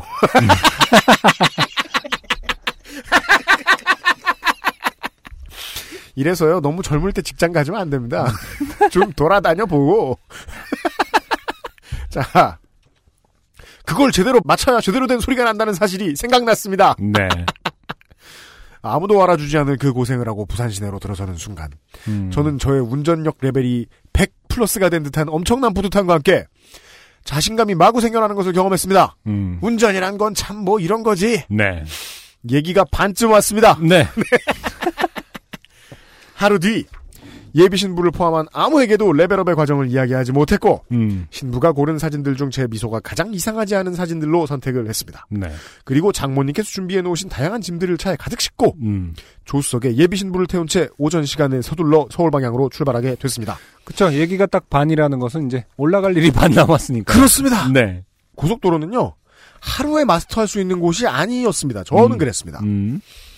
음. 역시 조수석에 조수가 있으니 마음이 든든했습니다. 네. 하지만 그것도 잠시 청도 휴게소를 지날 무렵부터 음. 네 청도는 이제 밀양 빠져나가서 네. 그 대구 가기 전에 음. 부산에 출발했을 때 그나마 좀 지친다 생각이 들었을 때 가기 참 좋은 곳입니다. 네네. 예 음. 복숭아 맛있는 걸 많이 팔아요.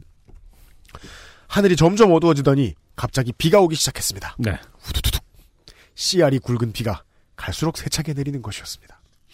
저 이런 표현 처음 듣거든요. 음. 아주 잘 이해돼요. 네. 얼마나 굵었으면. 그쵸. 씨알이 굵은 비. 네. 깜깜해진 하늘에서 폭우가 쏟아졌습니다. 음. 와이퍼는 이미 바쁘게 자기 할 일을 하고 있었습니다. 네. 저 여기서 와이프라는 줄 알고 아직 결혼 전이기 때문에. 예비 와이퍼는 자 앞이 잘 안 보이네. 음. 오빠 괜찮아? 음. 어 괜찮아. 음. 조수에게 약한 모습을 보이긴 싫었습니다. 음. 하지만 고속도로에서 비가 온다고 해서 무작정 속도를 줄일 수도 없었고 네. 앞 유리에는 작은 시냇물들이 여러 개 흘러내려 잘 보이지도 않았으며 음. 이 순간을 벗어나기 위해 속도를 내서 운전을 하다 보니 새로 설정해둔 내비에서 단속 카메라를 알리는 경보음이 음. 큰 소리로 울리기 시작했습니다. 네. 띵동 띵동 띵동 띵동. 음. 자 자기야. 어 왜 오빠? 미안한데 밑에 속도계 좀 읽어줘봐. 경주 맞아. 앞만 보고 달리는 중이에요. 아니 자동차 공학상 이게 지- 속도계로 시선도 못 갈 정도로 먼 곳에 설치해 놓칠 수가 없는 거 아닙니까? 저는 이거 공감을 왜 하냐면 어. 그 그냥 우리 사무실에서 집으로 퇴근할 때 네네. 강변북로로 간단 말입니다. 네. 작년에 어마어마하게 비가 많이 쏟아진 날이 있었어요. 네네. 제가 지나간 다음에 바로 원효대교 밑이 통제가 되고 그랬었대요. 네네. 그리고 비도 너무 많이 쏟아지고 그 연무 같은 것도 심해서 어. 모든 차가 깜빡이를 켜놓고 아. 모두가 서행하는 데 있죠. 그쵸 그쵸. 그걸 제가 처음 겪어본 거예요. 어. 그 순간에 잠깐 정신을 놓을 때가 음. 있어요. 음. 그때는 화면을 못 보게 돼요. 잠깐 그런 때- 그런 순간을 느꼈어요. 어 그렇구나. 어 눈을 내리기가 좀 곤란하다는 생각이 든다. 음. 앞이 너무 안 보여서. 네. 근데 그게 이제 운전 경험이 풍부하지 않은 사람한테는 좀 자주 오는 것 같아요. 네. 예. 음. 그왜 고속으로 가다가 특히나 한국에는 그런 고속도로가 없죠. 인천 가는 공항고속도로 정도 빼고 140km 이상 갈 수 있는 곳이 별로 없잖아요. 네, 우리나라는. 그렇죠. 그런데 안개가 좀 많으면 사이드 미러를 보기도 가끔 좀 rearview mirror를 보기도 좀 겁날 때가 있어요. 음. 예. 네. 앞에 차간 거리가 정확히 예측이 안 돼서. 그리고 초보면 더 무섭죠. 그렇겠죠. 네. 밑에 속도계 좀 읽어줘봐. 속도계? 어떤 건데? 음. 그 있잖아 빨간 침. 그게 어딜 가리키고 있어? 110이랑 120 사이에 있네. 음. 뭐야 빨리 가고 있어요. 그거를 소리 날 때마다 계속 불러줘. 알았지? 뒤에 멋있어요. 네. 어? 아, 저는 정면 이외에 어떤 것도 볼 수 없는 지경이었고 네. 내비의 경보음과 함께 조수의 음성 속도 안내를 지속적으로 들으며 운전을 해야 했습니다. 네네. 띵동 띵동 띵동 띵동. 음. 그 다음은 아내 되신 분의 아, 그러니까 이 내비가 단속 카메라가 있는 지역인데 네가 지금 오버하고 있다를 알려주는 기능까지는 그렇죠. 없는 거군요. 그렇죠. 네. 예. 여기가 단속 카메라가 있다라는 기능만 있어서 음. 그 띵동띵동 소리가 날 때 내가 몇 킬로를 달리고 있는지를 옆에 분이 음. 알려주셔야 하는 상황. 네. 네. 옆에 이제 아내 되실 분의 대사가 나옵니다. 음. 115, 112, 110, 106, 102. 오빠 힘내! 막. 이분이 말이죠. 전 그런 생각이 드는 거죠. RPM을 읽어줘서. 1000, 2000, 1000, 1500. 몇 시간이나 반복되는 내비의 열창과 조수의 피처링을 도움 삼아 어렵게 난관을 헤쳐나갔습니다. 네. 그렇게 물속을 가르며 달린 시간들이 흐르고 약간의 여유가 생겼습니다. 아, 이 옆에 앉아 계셨던 그 예비 아내분께서는 만약에 그런 경험이 많이 없었다면은 네. 아, 원래 조수석에 앉으면 이렇게 항상 불러줘야 되나? 아, 그래서 옛날부터 조수석에 그 앉으면은 저기 뭐냐 잠안 들게 항상 말 걸어주고 뭐 어머니가 이렇게 오징어 넣어주시고 뭐 호두 과자 넣어주시고 그 대신에 우리는 속도를 읽어주는 걸로. 그랬는데 다 속도도 읽어주셨나 보다라고 생각하실 수도 있겠네요. 그 사람이 직접 이렇게 속도를 읽어야 하는 상황은 음. 제가 알기로는요. 네네. 그 모뎀 쓰던 시절에 다운로드 속도 보고 있을 때 있죠. 심심하니까. 그거 보고 술 먹을 때 있어요. 오, 천, 천 바이트 이러면서. 그렇죠. 참. 네. 음, 화장실 가고 싶으면 말해. 음, 왜? 음. 여기다 싸라고? 아, 아니. 음. 최대한 빨리 갈게. 네. 지친 조수는 이미 저의 마음을 이심전심으로 알고 있었습니다. 그렇게 쏟아지던 폭우가 대전을 지나면서 조금씩 약해졌고 조수의 마음과는 상관없이 제 마음속에는 이 사람과 결혼을 하기로 한 건 정말 잘한 선택이야 하는 고마움이 생겨나고 있었습니다. 무슨 Final Destination도 아니고 이게 무슨 음. 이 부분은 그냥 지금의 아내랑 음. 같이 들을 수도 있다라는 걸 전제해서 그냥 넣은 문장인 것 같아요. 그죠? 네. 어색하고요. 굳이 들어와야 될 이유도 없고요. 아니면은 그 아내분이 네. 글 쓰고 있는 걸 그 옆에서 본 거죠. 같이 아내분이 지금 뭐 하는 거야? 어, 아, 요파 씨 요파 씨. 글. 내욕할 거야, 지금? 저의 첫 고속도로 왕복 여정은 그렇게 무사히 끝이 났습니다. 하지만 그 후에도 내리막길에서 부인을 태운 채 시동도 안 끄고 내리다가 오른쪽 발은 차에 두고 왼쪽 발로 차와 같이 달리기도 했었고 아, 킥보드 같은 개념인 거죠? 또 아내분이 또 그런 경험이 없어. 아, 이럴 때는 발로 멈추는 거 발로 굴러줘야 되나 보다. 이러면서.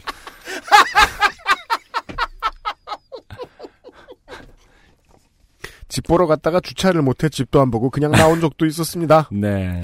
운전도 인생도 꼭 필요한 경험들의 횟수와 시간들이 쌓이지 않게 되면 말 그대로 초보인 것 같습니다. 음. 혼자서 아무리 아니다라고 하더라도 말입니다.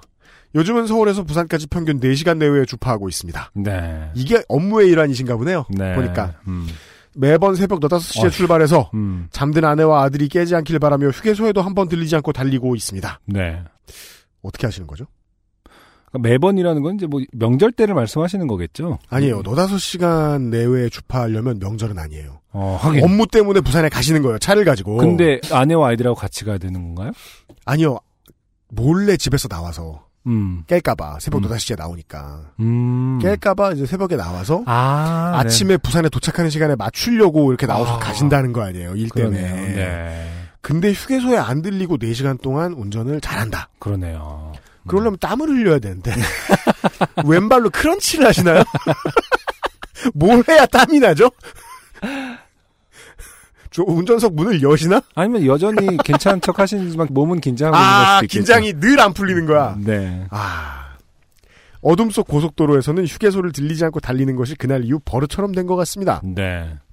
그리고 좀 전 보험사에서 기쁜 음성으로 상대방 차주의 교통비까지 해서 120만 원 정도밖에 안 나왔다며 전화를 주었습니다. 어, 그래요. 저는 기쁘지 않은데 말입니다. 네. 모쪼록 아, 120만 원 정도 밖에 아 그러게요. 정도 밖에라고 하기는 애매한 돈이네요. 제 생각에는 팬더를 한 3cm 정도 구기셨다. 음, 슬프죠? 네. 모쪼록 요파 씨를 만든 모든 분들께 좋은 일들만 가득하길 기원하며 다가오는 추석 명절에 고속도로를 나서시는 초보를 포함한 모든 운전자분들께서는 안전운전 하시길 바랍니다. 아, 감사합니다. 네. 생각해보니 초보 때는 고속도로에서 차가 막히길 기원한 적도 있었습니다. 네. 마지막 문장 이해됩니다. 네. 네. 사실은 뭐 고속도로에서 차 막히는 것만큼 음. 뭐랄까 안심이 되는 경우가 없, 없었던 것 같아요. 제 기억에도 예, 네. 차 막히면은 그래도 좀그 톨게이트에서 차 막힐 때 좀 안심되고 막 그러지 않았었나요? 그게 음. 제가 지지난주에 경험했잖아요. 아, 네네네. 부산에서 서울로 올라오다가 네, 네. 충북 음성에서부터 서 있었던 네.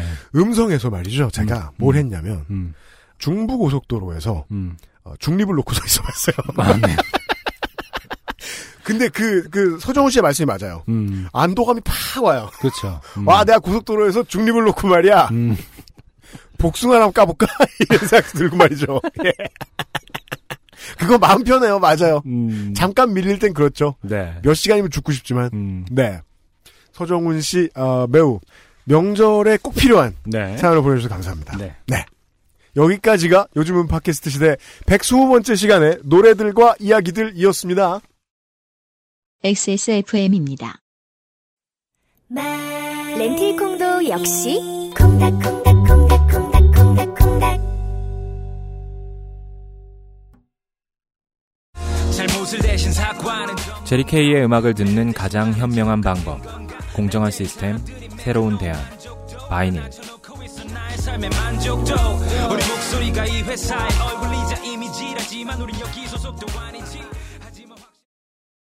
추석이 이 명절이 얼마나 놀라웠냐면요. 음, 각종 큰 집들의 사람이 넘쳐나죠. 그쵸. 마트에 사람이 넘쳐납니다. 네. 시내에 사람이 없느냐? 음, 있어요. 되게 많죠. 네, 요즘에 또뭐 있더라고요. 광, 어, 수입해 오나 사람들? 아니 요커가 아니에요. 음, 한국 사람들입니다. 네. 예. 그래서 말이에요. 이번 이제 설을 맞으셔서 음. 아, 추석. 아, 굳이 추석 얘기 잘하다가. 설에도 장사 잘 되시라는 의미에서 음, 아, 추석과 설에 네. 오픈도도 홍대점에 가신다. 아, 네. 아, 거기는 영업을 하나요? 합니다. 아, 네, 한다고 네네. 들었습니다. 네네. 뭐 당일에 쉬는지는 뭐 한번 다시 한번 확인해 보시고요. 대목이라 일하실 거예요. 음, 왜냐면은 추석 명절 연휴 이런 거는요 음. 첫날 딱 지나죠. 그러면은 20대들이 돈 들고 다 튀어나와. 아니, 근데 뭐 추석 때 돈 받나? 예? 추석 때돈 받나 봐요. 아, 요즘 그러니까 저희 때도 그랬어요. 젊은이들은 모두 음. 명절은 빨리 현금 들고 튀는 그 그렇죠. 날로 생각하잖아요. 네. 바로 튀어나갑니다. 청취자 여러분 오픈도 가시면 손님 너무 많을 수도 있어요. 음, 만약에 예약이 잘 되셔서 들어가셨다. 네. 그러시면 저희들이 음. 어, 3, 4번 방에 가서 음, 임직원 일동 음, 어, 김상조, 윤세민, 유면상, 유현 씨가 네. 3, 4번 방에 1위를 휩쓸고 온 것을 보실 수 있습니다. 아, 그러게요. 네. 재패하고 왔습니다. 음. 아니, 그- 뭐, 큰 에피소드는 없었나요? 제가 그때 안 갔기 때문에. 네. 네, 궁금합니다. 너무 잘하는 사람 문제 뭔지 아세요? 음. 재미가 없어요. 아, 그래요. 아, 뭐야, 이거. 이러면서. 별거 아니구만. 음. 아, 사실 되게 어려웠는데. 그럼 UMC는 재미 있었겠네요. 너무 잘하진 않잖아요, 솔직히. 맞아요. 네. 저 이제 와, 김상, 신난다! 막 이러면서 막. 김상조는 우와, 우와, 우와. 옆에서 우와, 우와. 그러니까 저희가 되게 협동심이 없다는 걸 느꼈어요. 되게 다른 분들은 한 문제 가지고 여러 명이 붙어서 풀고 있는데 그쵸. 저희는 다 다른 문제를 각자 풀고 있어가지고 아. 예. 맞아요. 그래서 서로 뭘 풀었는지 몰라요. 이거 누가 풀었어? 왜 제가 그 4번 방의 첫 번째 문제 제가 그냥 혼자 계속 보고 있었잖아요. 네. 보면서 그게 뭐였는지 그런 게 있었는지 아무도 모르는 거야. 아, 맞아, 맞아. 생각나. 어, 네. 음, 어, 저희들을 이겨주시길 바라고요. 3, 4번 방에. 네. 5번 방이 열리면 저희들 또 갑니다. 음. 네. 그렇고요. 어, 아까 말씀드렸던 대로 다음 달에 10월 달에 청취자 여러분들의 반응을 봐서 이 코너를 한번 정리화시켜보자. 네. 어, 올디스 벗 오빠스 뭐 이런 걸 음. 정리화시켜보자. 네. 누나스. 준비를 한번 해보겠습니다. 한국 음악 클래식들을 소개해 좋은 그렇죠. 음악 클래식들을 소개해드립니다. 네. 네. 어, 그럴 수 있다는 것은 기본적으로 바이닐에서 어, 그런 음원들을 서비스하기로 결정을 하고 지금 부지런히 네. 어, 음원들을 모으고 있기 때문입니다. 음. 그래서 끊임없이 음. 바이닐을 응원해 주시길 바라고요. 차대리로 산다는 건 정말 힘든 일이에요. Being 차대리. 어, 부디 다음 생에는 hard. 차대리로 태어나지 말고 이사님으로 태어난. 아니, 근데 이사님도 힘- 이사님도 집에 일찍 못 가세요, 보면. 회장님으로 태어나시. 아, 거기 식구들 다 불쌍해. 안 돼, 안 돼. 저 플럭서스 뮤직 그룹 쪽에 발도 붙이지 마시고. 네. 차라리 그냥 미대생이나 하시면서. 예. 요파 씨의 사연이나 보내시라. 차땡땡 대리님. 추석 때 들으실 음악들. 음, 바이닐을 다운받으셔서 바이닐에 접속해보시면, 그렇죠. 어, XSFM 상담 메뉴 탭이 있어요. 네. 거기서 저희들이 들려드렸던 노래들 모두 들으실 수 있습니다. XSFM 그 메뉴에서 이제 요파시에 나온 노래들 음. 그리고 이제 new arrive였나요? 뭐 arrival? 그래 네. 거기서 이제 최신 업데이트된 음원들을 들으실 수 있거든요. 맞습니다. 그 눈이 강조하지만은 그 최신 도착 앨범들만 잘 살펴보셔도 네. 어, 인디 씬에 누가 핫한지 음. 또 금방 보실 수 있고 또 최근에는 말씀드린 대로 동화기획이라든지 이런 올디스들이 음. 올라와 있기 때문에 여러분의 취향에 맞는 선택을 하기가 쉽게 돼 있다. 네. 왜냐하면 그렇게 많지가 않기 때문이다. 오랜만에 얘기하네요. 네. 바이닐은 쉽고 확실합니다. 네. 찾아볼 것이 별로 없으므로. 어, 운전하실 때 너무 운전하기 준비 중에 네. 뭘 들을지 너무 고민하실 필요가 없다라는 점. 네. 참 추석 연휴에도 어울리는 네. 앱이 아닐까 생각합니다. 맞습니다. 졸릴 때는 요파 씨를 들으시고요. 예. 운전 좀 하실만 할 때는 청취자 여러분들 미리 플레이리스트 만드셔가지고 음. 예, 바이닐에서 노래를 들으시는 거 네네. 어떨까 추천을 해봅니다. 네. 좋은 추석 되시기를 바랍니다. 음. 저희들은 추석 끝나고 그 다음 주에 어김없이 찾아뵙도록 하지요. 네. 김상조 엔지니어와 안승준과 UMC였습니다. 음. 121회에서 뵙겠습니다. 추석 잘 보내십시오. 감사합니다. 청취자 여러분, 새해 복 많이 아 즐거운 한가위 되세요. XSFM입니다. P O D E R A